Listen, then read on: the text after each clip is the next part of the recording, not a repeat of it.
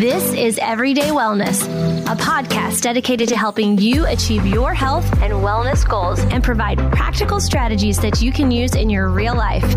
And now, here is your host, nurse practitioner Cynthia Thurlow. Well, today I'm delighted to have Siim Land. He's a best-selling author, public speaker, high performance coach, and a professional biohacker. And if you tune into episode 73, Kelly and I interviewed him talking about biohacking and human biooptimization. He's also the author of Metabolic Autophagy, Stronger by Stress, and co-author of Immunity Fix. Welcome. It's so nice to have you back. Yeah, I'm glad to be back here and uh, glad to talk with you. Yeah. So one of the things that we were talking about before we started recording was I was curious to know, you know, how COVID is impacting you in Estonia. Obviously, there are listeners from all over the world, and some people may be in more restrictive situations than others. But I'm curious to know how you've been navigating uh, past, you know, ten months. Yeah. Well. Um I already live in a pretty isolated environment. So I live in the countryside on a, like an island, and there aren't like a lot of people around me. So uh, it didn't really impact my like uh, everyday life uh, that much. Besides only like all the events uh, that I was supposed to speak at or go to were uh, cancelled uh, or postponed. So that was the biggest kind of difference between previous years. but other than that, I was still you know doing my everyday things and working you know online and yeah just being like uh, in front of a computer most of the time. Sounds like it's the same for so many of us not being able to travel. Have you traveled at all since last March or February timeframe? I have. I've been in like Finland only, uh, like two times in Helsinki, and one of them was for the like the biohacker summit, which we, you know, fortunately we were still able to do, uh, thanks to like the uh, looser guidelines in Finland. So like we had like about like 500 people at the event, and it was a good you know, turn up. Well, I'm glad that you were able to do a little bit of travel. I actually haven't been on a plane since last March. So, for me, in many ways, my family and I really enjoy traveling, and I did a lot of traveling, a lot of public speaking. And to not have been traveling at all for almost a year is kind of uh, hard to process amongst all these other changes. So, I feel like your books really come at this, you know, incredibly serendipitous time frame because there's so much value in the lessons that you're teaching. And a lot of what you talk about are things that people can do that don't actually cost a lot of money. So let's you know kind of dive into how our bodies kind of adapt to stress you know one of the things that i think is really important is you know the concept of finding balance with stress that you know the right degree of stress can actually make us stronger on many many levels and how we kind of deal with it recover from it and then recognizing that this actually biologically impacts our cells in very beneficial ways. So let's talk a little bit about hormesis and you know the stress balance and how stress can be positive. It can obviously be negative as well but you know how do we navigate this time in our lives where none of us have probably uh, had the experience of you know living in a pandemic? Right. Yeah for sure. So you know there are definitely some different kinds of stressors that we experience, whether like physical stressors or psychological stressors, and they do like cause a slightly different uh, effect on the body, but uh, there's also like this general stress response that happens regardless of the source of the stress. And usually that is, you know, characterized by elevation in heart rate, increase in cortisol, uh, and you know this focus and alertness, and those things tend to be happening regardless of the stress type. But if we're like talking of, about, for example, um, like heat stress, then the body also responds to the heat by trying to you know adapt to the heat and repair the damage that occurs. And it does it by just turning on like these specific proteins heat shock proteins that uh, mitigate the damage from the heat. And on the other hand some other nutritional stressors would be like you know intermittent fasting or calorie restriction. Those also have a slightly different effect on the body primarily by turning on some of the other mechanisms in the body that r- relate to like fat oxidation or um, autophagy or these other similar stressors so yeah, generally our body are able to tolerate different kinds of stressors, and uh, it only becomes a problem if it becomes chronic or in excess. So if you find this you know optimal amount of stress then you can kind of condition a body to start handling higher amounts of that particular stress the more frequently you get exposed to it. So like in the example of fitness or exercise uh, like if you've never exercised before then you probably won't be able to run a marathon because it's going to be difficult and uh, almost impossible. Whereas if you you know gradually increase your endurance and the fitness then eventually you will be able to do it. So that's an example of like some uh, stress adaptation and uh, hormesis that a small amount of stress actually makes you stronger and uh, more resilient.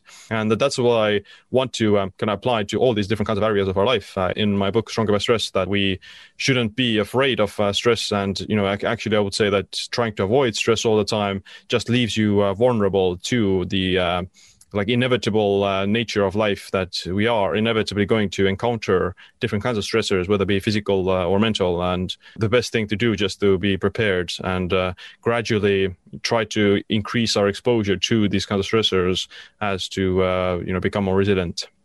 I think it's really important. You know, I interviewed Wim Hof a few months ago, and one of the things that he felt was really important for listeners to understand is that we've become far too comfortable as a culture that we don't, you know, we like to be comfortable. So we don't like to be too cold. We don't like to be too hot. We don't want to go without eating all day long. And certainly that's a huge problem here in the United States with rampant obesity. And so one of the things that he was really emphasizing, and I hear you emphasizing as well, is that it's okay for us to get a little bit uncomfortable, that it's really, really important for us as individuals to recognize that, you know, a little bit of fasting or a little bit of cold exposure or some heat exposure is profoundly beneficial, not just to us, you know, on a kind of recognized, you know, physiological level, but even down to our cellular level. And so, yeah. you know, there's the concept of mitochondria, you know, that are the powerhouses of our cells. And you know, recognizing that it's really important that these remain very vibrant and healthy.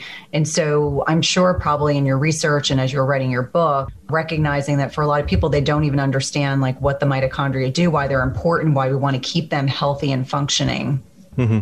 Yeah, for sure. Like, you know, the mitochondria are, like you said, the powerhouse of the cell and the lot of the like energy production is happening primarily through the mitochondria and also aging is affected by the condition of your mitochondria. So uh, one of the most commonly used theories of aging is the mitochondrial theory of aging that as you get older then uh, your mitochondria become more damaged and they start to spread oxidative stress and inflammation and these reactive oxygen species and that's you know accelerates aging. So uh, the way to kind of slow down aging and prevent like these all these other different diseases chronic diseases is to keep your mitochondria healthy. And the mitochondria do need like uh, a small amount of stress to stay healthy. And you also need to kind of um, clean out the uh, dysfunctional mitochondria that accumulate there as a just inevitable byproduct of uh, living. So things like these beneficial stressors like exercise, you know, the sauna and uh, even like fasting, those things, they like make you grow more mitochondria, but they also eliminate the bad mitochondria that are there. So uh, yeah, like these smaller beneficial stressors are kind of uh, doing um, like a good uh, good maintenance work for your cells. And uh, also like if you are let's say not experiencing too much stress you're ex- not experiencing any stress at all then you are like kind of under conditioned so to say. So you become yeah, like i said too comfortable and your body is very like fragile so to say that hasn't had the reference experience for any stress. And whenever it does encounter any even like a smaller stress in the future then it's just going to you know break. And um, because it doesn't have the resilience. So you need to condition resilience uh, by like these regular hormesis. And what are your thoughts? I know, you know, here in the United States, there are a lot of people, I call it chronic cardio, people that you know they're under the impression that they can out exercise a poor diet. And you know you'll see people that are running for hours and hours and hours or they're on the treadmill or they're you know on the elliptical trainer. And so i would imagine that you have very specific suggestions in terms of the things that are going to stress your body in beneficial ways. Is very likely not chronic cardio. I'm assuming it's high intensity interval training or strength training and, and so where is the kind of tipping point for where you know those types of activities are beneficial for us versus you know it's good to walk but that's not going to stress your body in the way that you're talking about Right. Well, I think, do think like a regular cardio can also be very good. So it depends on the goal and situation. So if you overdo it, or if it's the only form of exercise you do, then yeah, that may not be the most ideal thing. So I perfectly would or ideally i would recommend doing both um, in some degree. I personally do like prefer more like resistance training because um, you know resistance training is higher intensity and you know it also stimulates muscle growth that you don't achieve with regular cardio or uh, HIIT. So the muscle aspect is very beneficial for just longevity and uh, better metabolic health is easier to stay lean and easier to avoid like nutritional related diseases because you have like more muscle mass and you have like a higher ability to get dispose uh, carbohydrates and glucose without experiencing negative side effects. in terms of like how much cardio is good or how much resistance training in general is good, you know, that depends on the person and overall like their workout routine. So you can effectively yeah like reach a minimal effective dose of doing only like one cardio session per week and maybe like two or three work resistance training sessions per week that would be like the minimal effective dose that most people can get away with but yeah like that also depends on the other things like you can even do like cardio every day and not experience any burnout or not experience any like weight loss plateaus or any hypothyroidism from that as long as you you know take care of your nutrition. You're not like combining the chronic cardio with uh, chronic calorie restriction or uh, like uh, over caffeinating or uh, sleep restriction. So it's a matter of like the individual and what kind of other things they do. So it, the same applies to like fasting as well. Fasting can be a stressor to some people but it can be not a stressor to others uh, depending on like their overall diet and uh, what else to do. So yes, it's a very nuanced uh, situation. No, absolutely. And I think you're really alluding to bioindividuality, that it's so important for determining what really works best for you and your body. And, you know, one thing that I think is really critically important for anyone who's really listening that we need to maintain muscle mass. You know, sarcopenia or this muscle loss with aging, it will happen if you're not doing things to circumvent this. And certainly, for myself being in the middle age range, it's really critically important. And it's actually a whole lot harder to maintain muscle in your 40s than yeah. it was to build it in your 20s and 30s. And that is kind of normally what will occur if you're not lifting weights. And as you mentioned, it's really important that people recognize the more muscle mass you have, the more likely you are to be metabolically flexible. And that's really what we're talking about. These are all things to keep us healthy and keep us at a healthy weight and ward yeah. off as much as possible disease, which I think for everyone right now, you know, given the, the global pandemic, all of us have that in the forefront of our minds, or at least we should be thinking about ways that we can keep ourselves healthier. You know, one of the things that I think is really interesting that you've touched on multiple times, and certainly the people that follow this podcast know that intermittent fasting is something that I really embrace wholeheartedly. But you did touch on the fact that some people can overdo it. And I see so much of this on social media that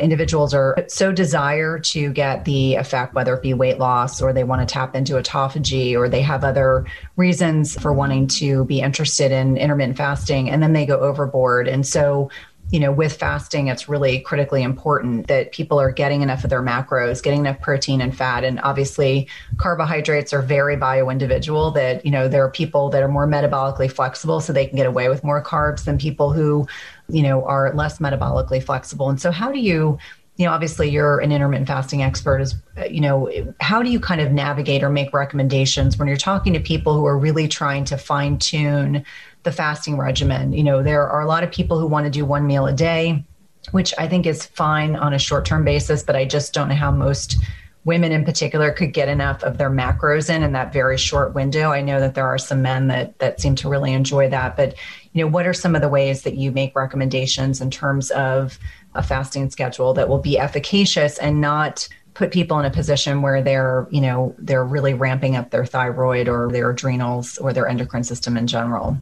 Yeah, for sure. Like I think that intermittent fasting can be a very good tool, and uh, you can yeah, adjust it based upon a lot of the things that you're involved with. Like it, it depends on your like exercise uh, routine, as well as uh, just yeah like energy requirements. Uh, but uh, like if I were to give like a minimal effective dose, then I would say that you know you wouldn't at least you would want to do like this aspect of time restricted eating that you fast at least for like 12 hours a day and eat within 12 hours. That would be like the minimal effective dose for like just the circadian rhythm benefits and sleep benefits, so that you wouldn't be spending like the entire day in a fed state like the average uh, Westerner does. So that would be like the kind of the starting point that I would recommend everyone do, regardless of their whether or not they're doing like actual intermittent fasting or whether what they want to do it. From from that, I would say that uh, like the 16 hour fast is also like a really good golden balance so to say. So it's a it's a it's not like long enough for you to become like severely burnt out and it's not like that short either so that you wouldn't miss out on any of the benefits. So it's a very beneficial uh, way of um, you know achieving good balance between being able to you know tap into some autophagy and ketosis on a daily basis while at the same time being having like a long enough of an eating window where you can still um, consume enough protein and calories and you know stimulate muscle growth uh, from that. Whether or not you should do like one meal a day or something or fast for longer than 16 hours that depends on yeah like the preference. So i wouldn't say that it's uh, better to do one meal a day or instead of uh, 16 hours uh, or it's like one gives you more autophagy or the other because uh, you know there's other other things that also matter. Uh, so I would say that the one meal a day is something that people would do only if they like just choose to do it or prefer to do it. I personally also do like you know somewhat semi one meal a day mostly because of my you know preference and convenience. It's a good uh, time management thing and i uh, like it. I do like think it's very hard to build muscle uh, or strength with just one meal a day because it's yeah such a small time frame where you stimulate muscle protein synthesis. So for muscle growth i would say like the 16 hour fast is the perfect thing uh, because you can you know stimulate muscle growth in that eight hour eating window for at least like two to three times whereas with one meal a day it's uh, relatively hard. But uh, for, i personally am able to pull it off because I'm doing like this sort of thing that I call a targeted intermittent fasting where I do just eat one meal a day, but I also have like a protein shake during my workout, so I get still get a, like a second uh, spike in muscle protein synthesis and uh, uh, still maintain like a positive nitrogen balance from that. Uh, but for like other people who aren't, let's say, that dedicated, or for them, I would say the 16-hour fast is pretty good. And at minimum, if you're not even you know if you want to take a break or something then 12 hours 12 hours is also good. And last i would say that yeah like one meal a day is uh, something that isn't inherently better. It's just something that people would maybe want to do it every once in a while. Yeah i think around holidays i know definitely for myself if i've overindulged at thanksgiving here in the united states or christmas or new year's if we were able to be able to go out right. um, that would definitely be the following day. That was just a way to kind of get back on track. And certainly I think digestive rest of any capacity is definitely better than this recent statistic I read that the average person here in the States will consume a sugar sweetened beverage or food 16 to 17 times a day. And when you think about the net impact yeah. of what that does to your insulin response and, you know, fat storage, it's really kind of horrifying. And it, it makes us understand why it's so easy to gain weight if you're, you know, pumping into, you know, spiking insulin throughout the day as opposed to having it you know kind of be more gradual and then once or twice a day when you're consuming food i think yeah. the challenge that i see with a lot of individuals both men and women you know with regard to whether their meal frequency is once a day or twice a day while fasting is ensuring they're getting sufficient protein and i would imagine most if not all people that are listening are not getting sufficient protein and i know dr yeah. gabrielle Lyon's a big proponent of one gram of protein per pound of ideal body weight which you know, I would imagine most people are probably doing 30 grams, maybe 40 twice a day, if at all. And mm-hmm. so I'm curious how you manage to, you probably have a fairly good size amount of protein when you're having your shake and having that very large meal. But I'm sure that you also probably see a lot of people struggle in this area as well.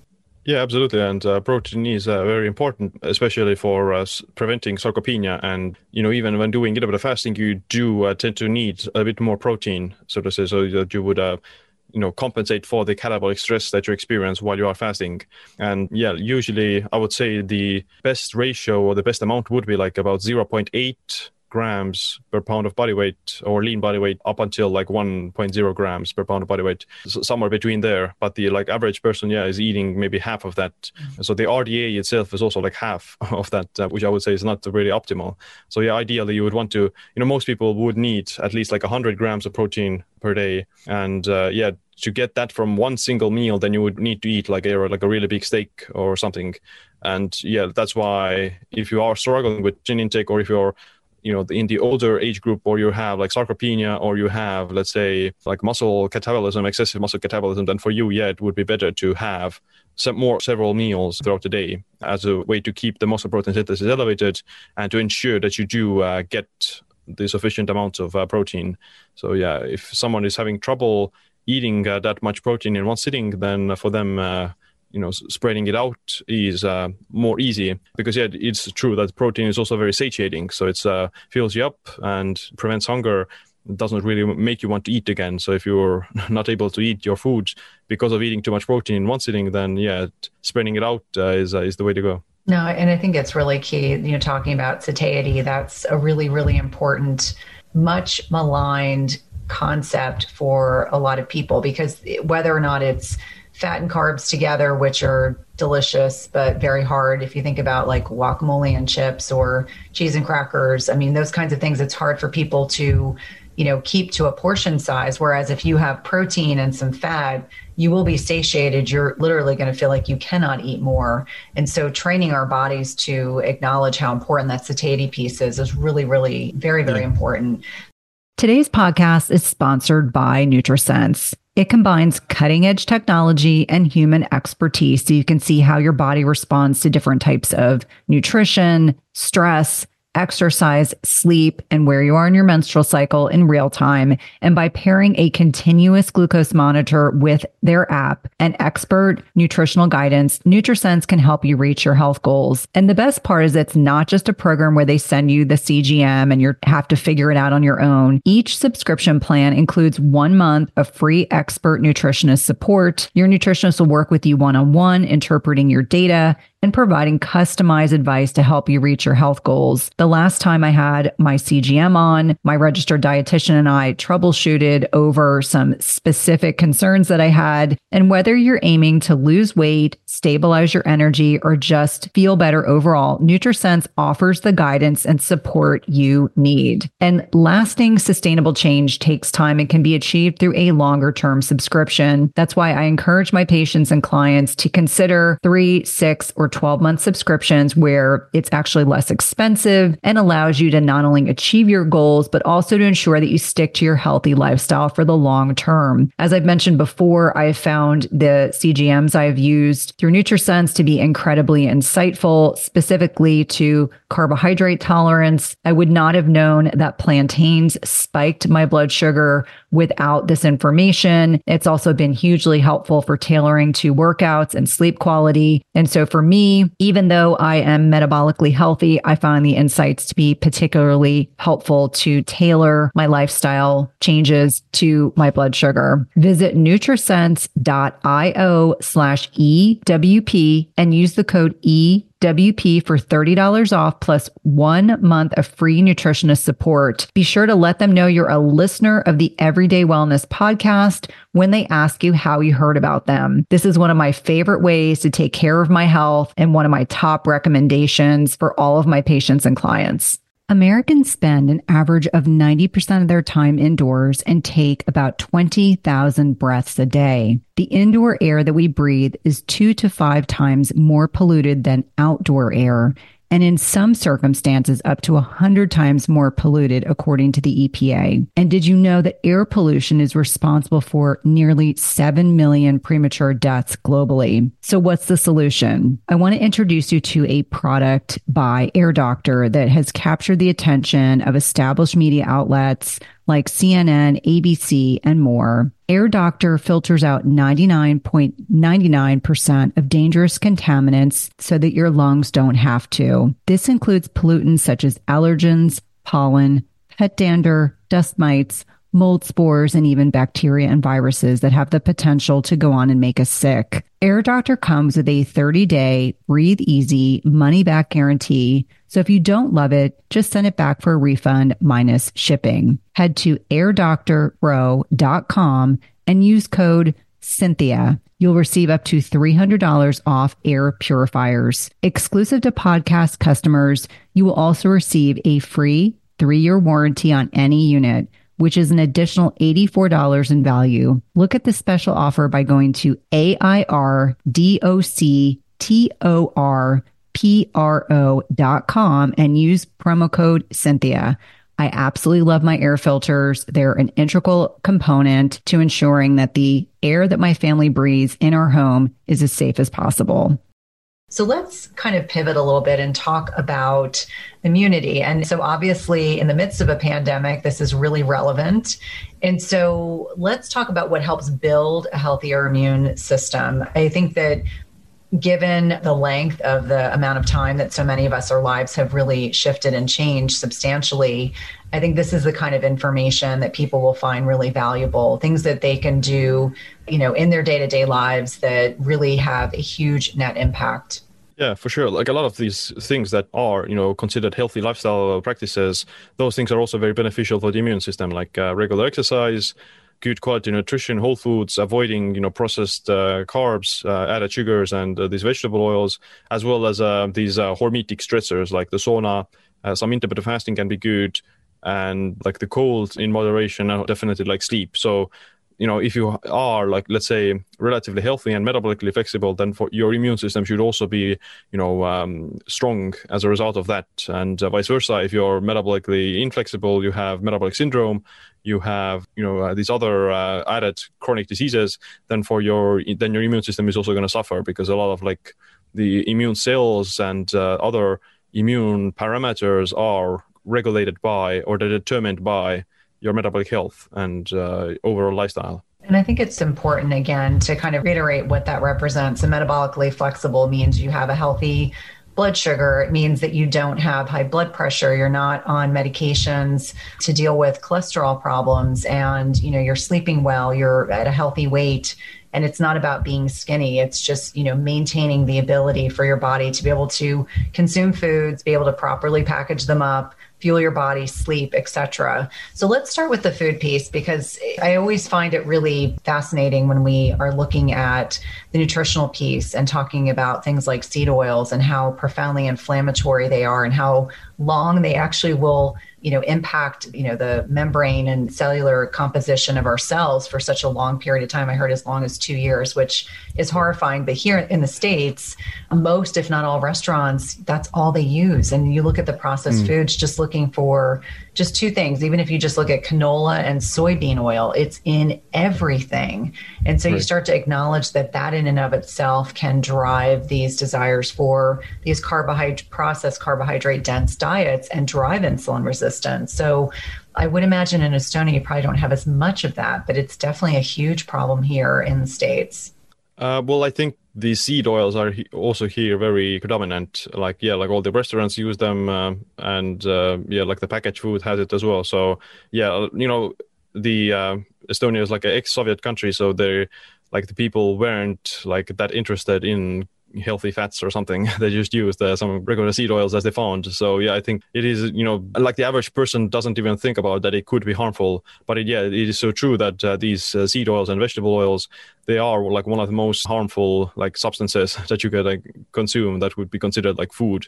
So yeah, the what essentially happens is that these vegetable oils are like very they're polyunsaturated fats, so they're very uh, you know fragile. So they uh, get oxidized very easily when they get exposed to heat and oxygen and pressure. And uh, as a result of that these uh, when you consume those oxidized fats then your body is going to experience lipid peroxidation which uh, is a way of you know describing this oxidation of fats whether that be your cell membranes uh, you know cholesterol in your bloodstream triglycerides all those things they become oxidized. And uh, you know that is linked to many diseases like insulin resistance, cardiovascular disease, atherosclerosis, those things happen as a result of inflammation or oxidative stress. So if you uh, you know oxidize your own fats because of consuming these other fats, these oxidative fats, then uh, yeah, you become very inflamed and promote uh, the onset of many diseases. And these vegetable oils are you know they get oxidized during the heat process of the manufacturing process, but they are also just uh, because they're polyunsaturated fats they are easily more easily oxidized than compared to something like saturated fats that have a, like a higher smoking point. Yeah, it's hugely problematic. And I'm curious if you feel that the processed sugars are a bigger issue in terms of driving disease, or do you think it's equivalent? Because I think of them really in the same light because they're such a huge component of you know the processed food industry, and kind of take for granted that they're everywhere. We like much to your point, we just assume because they're accessible and easily you know attainable that somehow they're healthy. But as I like to remind my patients that you know they're designed because they're cheap. It's a cheap product that can be utilized in these processed foods. And so no one's really thinking about our health. They're just thinking about profits. And so do you feel like one is worse than the other or are they a little bit equivalent? Uh, well i think sugars would be less harmful than these uh, fats so to say because uh, sugar is uh, like an actual you know it's a natural molecule, or glucose is a natural molecule, so to say that our body already has some glucose in the bloodstream all the time in some amounts. So um, it's not inherently harmful if you consume it in moderation. And also, like if your body is able to handle it, then it shouldn't be a big issue. Like if you have more muscle mass, you are physically active, you're uh, insulin sensitive, then for you that sugar is going to yeah, it's going to spike your blood sugar for a little bit. But if you're healthy, then it shouldn't last for that long, and uh, your blood sugar should normalize with within like an hour or something, depending on how much you know sugar you ate. So yeah, generally the sugars and carbs, I'm not that afraid of the sugars and carbs because yeah, you can like you can even like go for a walk and you can uh, lower your blood sugar in like 10 minutes and faster. So it's uh, not a big issue. And if you like exercise before eating sugar, then the muscle cells or muscle glycogen stores have become very depleted and eating that sugar would just uh, direct or make that uh, sugar go into the muscle cells and stored as glycogen.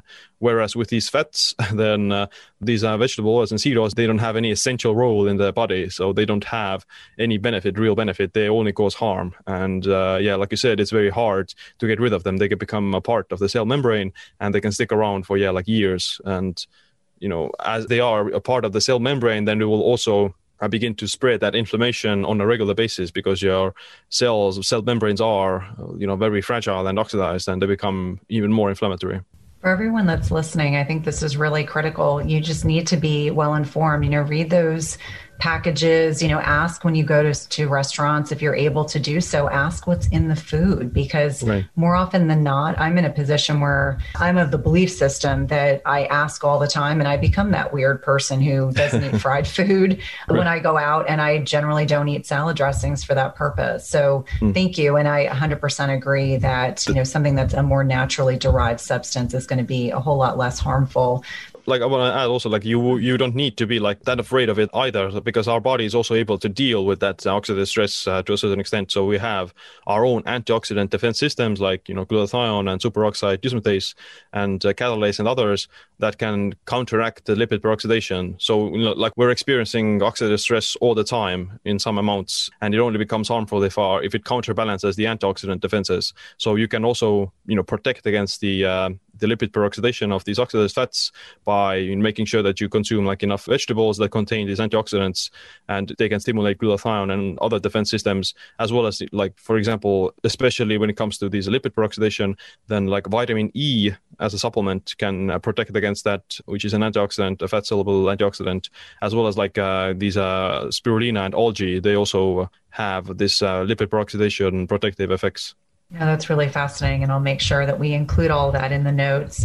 So, as we kind of pivot and we talked about nutrition, I definitely want to touch on sauna because there are two different kinds of sauna that I know that you employ. I try to do sauna as often as I can infrared sauna versus a traditional sauna. And can you explain to the listeners how they differ? Obviously, they have some of the same benefits, but for someone that's not as familiar with red light therapy that you get from infrared sauna, can you explain, you know, what these do for the body in terms of immune function and other health benefits? Uh, yeah, well, generally the uh, sauna is going to like elevate your body temperature and as a result of that the uh, body is going to respond by turning on like these heat shock proteins and uh, heat shock proteins uh, they start to like repair misfolded proteins and they start to like reduce inflammation. They start to clean up house uh, with like autophagy and they also like prevent the viral replication to a certain extent. So the sauna is just the easiest way to trigger these heat shock proteins. Uh, you can also do it with exercise or like just uh, working out, but generally the sauna is going to do it the fastest. And what matters most is just the elevation of the body temperature. The traditional sauna is going to uh, heat up the air around you in the room, and that is eventually going to raise your body temperature. Uh, whereas with the infrared sauna, the infrared wavelengths is, are going to penetrate uh, into your tissue and into your body, and they're going to heat up your body directly from that. So the difference between them is primarily that the uh, infrared is going to uh, kind of generate heat from the inside out, whereas uh, the traditional sauna uh, makes makes you um, hot from the outside in, if that makes sense. So the infrared sauna also is going to like penetrate deeper into the tissues and it can trigger collagen synthesis in like the tendons and uh, joints and also um, trigger like this small beneficial stress to the mitochondria and improve their functioning through that whereas with the traditional sauna you get the temperature hotter in the traditional sauna and you may also get like more sweating from the traditional sauna and like eliminate these uh, metals but uh, the infrared sauna is less hot but it may have like a um, more direct effect in terms of like the heat shock proteins because of um, going deeper into the tissue and uh, also just having like this additional benefit of maybe better skin or better uh, joint health. And do you feel like there's a minimum amount of time that people need to use these therapies for them to be beneficial? Yeah, well, um, some of the Finnish uh, research uh, finds that like doing it more than four times a week is the most uh, you you see the greatest reduction in cardiovascular disease and uh, mortality but uh, doing it even like uh, once or twice a week is also very beneficial. So, uh, but, but, yeah, like I personally would say, like you know, as as much as often as you can, as a because most people don't have like their own saunas, so uh, they may get to it only like maybe once a week or maybe once every other week. But uh, even then, it's uh, kind of worth it. When it comes to like the individual sessions, then the heat shock protein response tends to start at around like 15 to 20 minutes, somewhere around that, and you can maybe potentially speed it up if you have like higher temperatures. Uh, but generally, yeah, like doing it for at least like 15 to 20 minutes would be like the minimal effective dose. And I personally, usually, if I do go to the sauna, then I do like at least two rounds. So I'll do like 15 to 20 minutes uh, per one session. I'll go out, maybe wash off the water a little bit, and do another 15 to 20 minute session. What do you think about doing cryotherapy in conjunction with doing infrared sauna? Because I've found for myself personally, I'll do, you know, two and a half minutes in a cryo tank, which is kind of popular here right now, and then do infrared sauna. So I'll warm back up. But I, I'm curious to know if there's, you know, can you do these sequentially? Are there benefits from doing them completely separately, or do you potentiate the benefits by doing them one after another? Yeah, that's uh, well. There also hasn't been like very specific research about that, but generally, you know, the colds and colder temperatures have also their own benefits like cold is also like lowers inflammation and like reduces uh, neuronal stress and is beneficial for the immune system. So uh, yeah the, both can be beneficial. Uh, doing them together like sequentially uh, that's yeah something uh, we don't really know whether or not it is optimal. I personally do enjoy first going to the sauna and then taking like the cold plunge or something cold soak uh, because uh, kind of feels really good and kind of helps you to maybe go into the heat for longer uh, you know, Dr. James uh, did uh, does think that it, you may not want to do the cold immediately after the uh, sauna because of uh, like when you are in the sauna, then you're you know triggering the shock protein response. Your body is experiencing the stress, and if you go to the cold, then you may just uh, turn off that uh, signal so to say you're, so you're making it very easy for your body to deal with the heat. Whereas the kind of the point of the entire sauna is to kind of endure and kind of uh, you know broil yourself uh, in there a little bit and kind of endure it for longer. So if you just take the cold immediately after the sauna then you're kind of uh, shutting down the kind of response. So he he would do it in a way that he would take the sauna and maybe like take the cold cold soak maybe 30 minutes or an hour later Uh, something like that. I personally, I'm not that worried about that because I do think that you already get some, you know, sufficient amount of heat shock proteins when you are already in a sauna, and doing doing like a short cold uh, is not going to be probably too problematic. But yeah, like if you want to be maybe very safe and sure if you then you can do the cold before and then go to the sauna to heat back up so in that case you would probably get you know the kind of best of both worlds well, it's interesting. On the days that I do cryo and infrared sauna, I sleep even better, even though it's hours later. It's amazing how. I feel like it's incredibly restorative. So it, we would be remiss if we didn't touch on the sleep piece, how important it is, not just for overall hormetic benefits, but also the immune response. So let's like talk about sleep because I think that sleep is thought of as well, I think of it, the average person really thinks of it. They undervalue how important it is, and yet it is one of the most important things. I remind people all the time if you can't sleep through the night, do not even attempt to fast, that it's right. that firmly rooted in foundationally where we should be. Yeah, absolutely. Uh, sleep, yeah, is something uh, I think would be like the foundation to health and longevity. That sleep is when your body is repairing itself and re- rejuvenating. Sleep is also the time where your like adaptive immune system gets developed. So, say like immunological memory, uh, kind of you experience these different infections and antibodies uh, during the daytime, and unless you kind of install or store them in your immunological memory, you're not going to be have this. Uh, you know immunity towards those things in the future. So let's say you have an, a compromised adaptive immunity. And all the like uh, immune cells that get rejuvenated during sleep uh, so if you're like chronically sleep deprived then you have like just a weaker immune response to everything. And all like autophagy and melatonin they have like these antioxidant effects on the body that eliminate uh, junk cell parts and uh, other other particles that are not supposed to be there. So yeah sleep is very important. And uh, especially like if you were to be in like a during the winter or something when your immune system tends to already be slightly compromised, then I would yeah recommend to um, sleep a bit longer or at least make sure that you do get the quality sleep. Mighty Maca is a superfood drink mix full of 30 plus natural ingredients, and it was formulated by Dr. Anna Cabeca during her healing journey. Mighty Maca Plus ingredients, which include nourishing ingredients like organic maca powder, turmeric, quercetin, broccoli, parsley, trans resveratrol, pomegranate extract, and more, were carefully selected for immune support, to sustain energy, provide mental clarity, and improve recovery. It also tastes delicious. It supports healthy detoxification and alkalinity in the body, balances hormones, fights free radicals, and neutralizes lactic acid, all while increasing your energy and vitality. It helps improve your digestion and reignites your libido. It's a powerful superfood drink mix that needs to be part of your daily routine. And Dr. Anna is offering my listeners 10% off your first purchase by using the link dranna.com slash Cynthia. That's 10% off your first per, that's 10% off your first purchase by using the link dranna.com slash Cynthia. It's delicious and nutritious.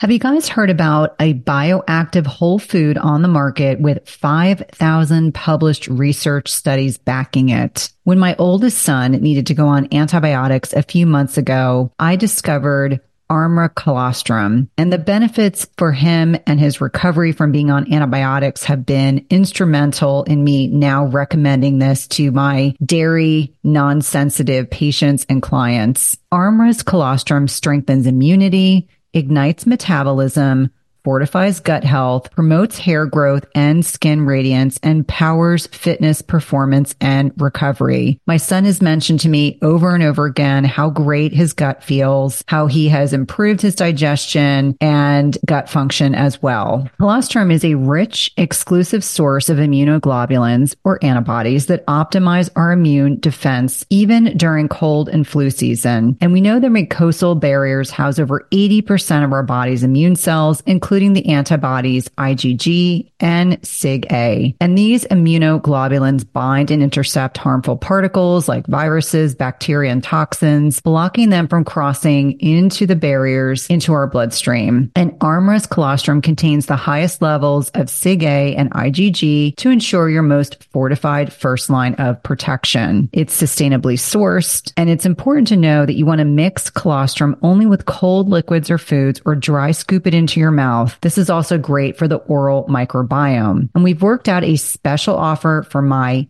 everyday wellness community where you can receive 15% off your first order. Go to try armra.com slash Cynthia15 or enter Cynthia15 to get 15% off your first order. That's T-R-Y-A-R-M-R-A dot com slash Cynthia15. You definitely want to check it out. No, I think it's so critical. You know, what I found really interesting when I was preparing for this was really thinking about the things that can help us sleep more efficiently. And, you know, first and foremost, reminding people that sleep's foundational to our health. And it's really important for, as you mentioned, you know, the helper cell production and, you know, optimizing our immune response. But what are some of the little hacks that you have found about supporting sleep? I mean, I know in the back of my closet, I have an acupuncture mat that I should be doing before bed, but I don't necessarily do it every night. But I even saw in the book, you know, kind of like mouth taping and, you know, watching your caffeine. But what are some of the things that you find most people are surprised by that can help support sleep that are fairly easy? Yeah, I think the general uh, just uh, being wired up and being too energized in the evening is probably the biggest uh, hurdle. So if you are you know watching uh, news you're on social media you're you know watching some sort of a movie that is uh, keeping you up then that is just uh, not your brain doesn't have like a reason to think that it's uh, supposed to sleep. So winding down is a good idea and avoiding like these all these uh, stimulating activities especially like caffeine and uh, maybe sugars or something that's you know spikes your blood sugar. Then um, the blue light the artificial light is also very underrated and uh, most people aren't even aware of that that the blue light from your uh, screens that is directly inhibiting the production of melatonin, the sleep hormone. So if you are like watching TV or watching a computer right before bed, then you're signaling your body that it is daytime and therefore it's not supposed to be time to sleep. Uh, so using some sort of uh, filters is very important. And these uh, blue blocking glasses is a really quick fix. So if you start to use like these uh, glasses um, an hour or so before bed, then you will naturally see that hey, you're actually getting tired and drowsy. Uh, whereas before it was just um, masked or uh, you know hijacked by the blue light that was uh, keeping you stimulated, artificially stimulated, and naturally, like we would go to bed like after sunset. It's just that in the modern world we have all this uh, technology that is uh, keeping us up. Uh, some other things would be very important would be also like when it comes to actually sleeping better, not falling asleep, then it would be uh, sleeping in a slightly cooler environment. So um, colder temperature is also uh, like a signal for melatonin production and helps to uh, go into deeper sleep. So if you're in a like a really hot uh, bedroom or you have like central heating on and uh, you're using like very fluffy blankets, then uh, yeah, you're elevating your body temperature, which is um, not helping you to sleep better. And research does find that most of the mo- you know usually sleeping in a slightly cooler uh, bedroom is uh, better for uh, oversleep. I think my entire family has gotten used to the house being 65 degrees at night, which, you know, everyone sleeps so much better. So something so simple can make a really yeah. big impact on, you know, how well we sleep. Now, one thing that I think I've gotten a lot of questions about, because obviously before we connected today, I was asking people on social media, what would you like to ask? And so what I found interesting was there's a lot of information, some of it largely unfounded, that's out on social media and on the web but what in your research with you and Dr. James, when you were writing Immunity Fix, what are some of the key nutrients that we need to be getting into our diets, into our nutritional kind of regimen that would be beneficial for supporting immune function? Because I, I feel like some of the information I've seen, I have to question, but when I was going through your book and you know going through questions that people were asking me to ask you, this one came up multiple times. So it's obviously an area that people are intensely curious about. Yeah, yeah, absolutely. Nutrients or these minerals are very uh, crucial for just the body's uh, defense systems. And one thing I think, like virtually almost everyone does need, is magnesium, because uh, first of all, like magnesium is uh, very like depleted from our food sources because of uh, soil depletion and erosion. So on estimate, there's about like uh, maybe 20 or 25% less uh, magnesium in our food compared to like the 1940s. So uh, in, that in of itself does, you know, increase the risk of uh, becoming deficient in magnesium. And uh, yeah, like about like 80% of the people are not getting the recommended daily allowance of magnesium, which is about like uh, 400 to 500 uh, milligrams. Mm, magnesium itself is a regulates like the it has like a role in almost every process in the body like starting with energy production and the immune response. So in terms of like the actual immune response then uh, magnesium deficiency can like offset the balance between certain immune cells like the t cells. So uh, if you have magnesium deficiency then it can cause like these uh, autoimmune conditions and because of the the body's immune cells between like killer T cells and helper T cells gets offset uh, out of balance, and the body just uh, starts to attack itself and uh, cause additional inflammation. There's also like this uh, one you know we discovered uh, was that there's people who have like um, genetically low magnesium, then uh, they experience this chronic Epstein-Barr virus, which is called like the XMEN syndrome. So that is something that we saw that yeah the magnesium is um, very uh, involved with the immune response. Then I would say that the very beneficial nutrients would be, you know, vitamin D because of uh, like a similar role. It's very involved with almost every process in the body, and in the immune response, it also like vitamin D helps to recognize, you know, these uh, infectious particles and uh, eliminate them. Then uh, there's uh, like selenium, which is good for like glutathione.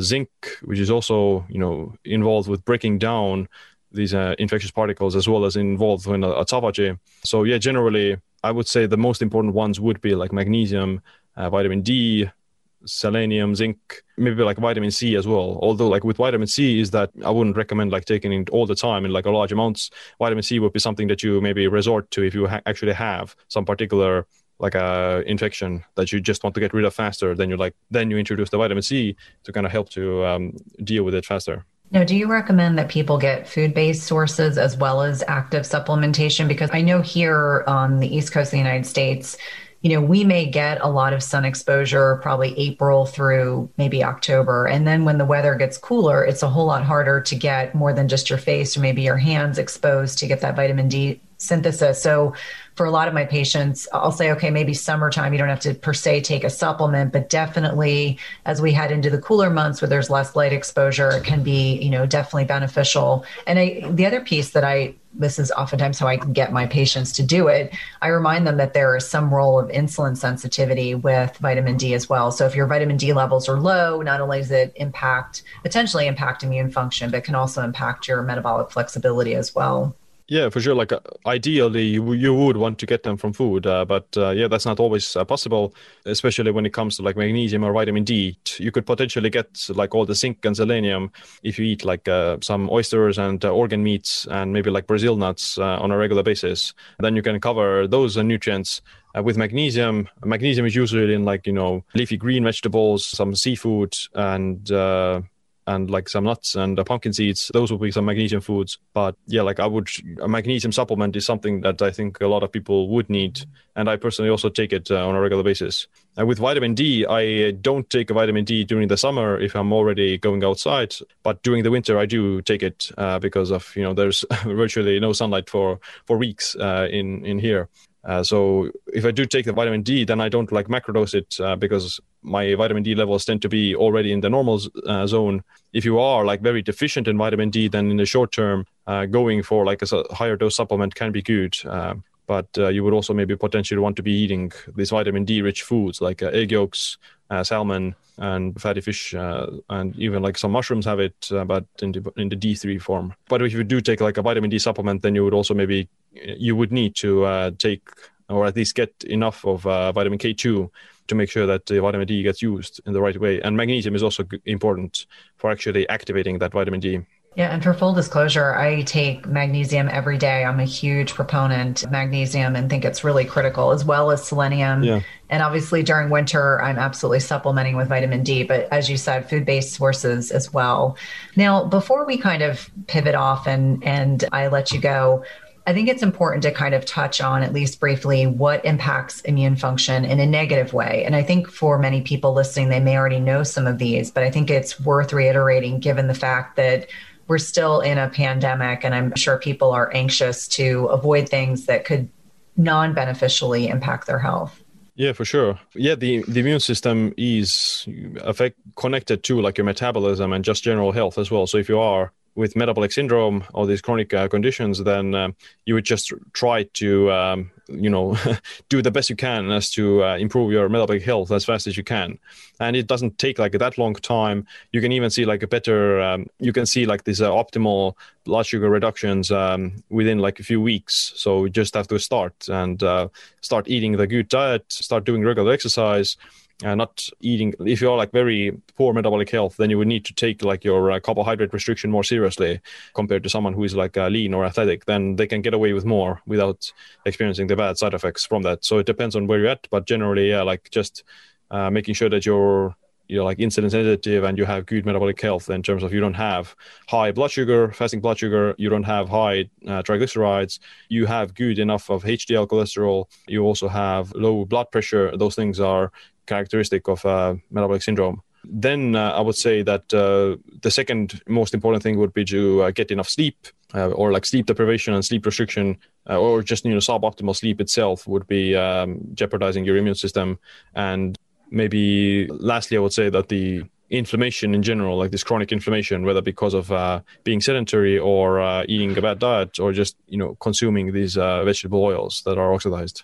Thank you. That's super helpful. Now, before I go, we're starting something new this week on a couple questions I'm going to ask each guest at the end of our interview. And so I'm curious how you define wellness. You know, what does that mean to you as an individual? Hmm. Well, uh, wellness, uh, I would say, is uh, being at peace or being at ease, both physically and mentally, so to say. So you don't have any chronic pains, you don't have any like uh, aches or something. Uh, you're, you know, in good fitness and you're also like uh, mentally at a good place so you're not experiencing any negative thoughts or you're not experiencing this rumination or like this uh, depression or anxiety. Great answer. What's the latest book you've read or are currently reading? Like well at the moment i'm listening to an audiobook uh, by i think it's uh, jared diamond um, i think it's upheaval or something which talks about like why civilizations fall or something. Like i don't remember the exact title. Yeah he wrote the book like the guns, germs, and steel. Uh, so it's another one of his books. Okay. And what's the number one thing you want the listeners to really understand about our discussion today? Maybe yeah like uh, you should kind of live this uh, hormetic lifestyle that you engage yourself in these beneficial stressors uh, on a regular basis because like the same applies to like muscle. If you don't use it you lose it. So if you don't stimulate your body to uh, be fit uh, then you're going to lose your fitness. If you don't stimulate like the heat adaptation then you're going to lose it. Yeah like all the stressors if you don't if you live in a, like a bubble wrap, uh, then uh, you're losing your ability to tolerate stress. Whereas if you are uh, engaged in them in the right amounts and you recover from them um, appropriately, then uh, you will just uh, get used to it and get stronger. Awesome. Well, it's been a pleasure to have you again. Thank you so much for carving time out of your busy schedule. Well, thanks for having me. It was a pleasure. Thanks for listening to Everyday Wellness. If you loved this episode, please leave us a rating and review, subscribe, and remember, tell a friend. And if you want to connect with us online, visit the link in the show notes.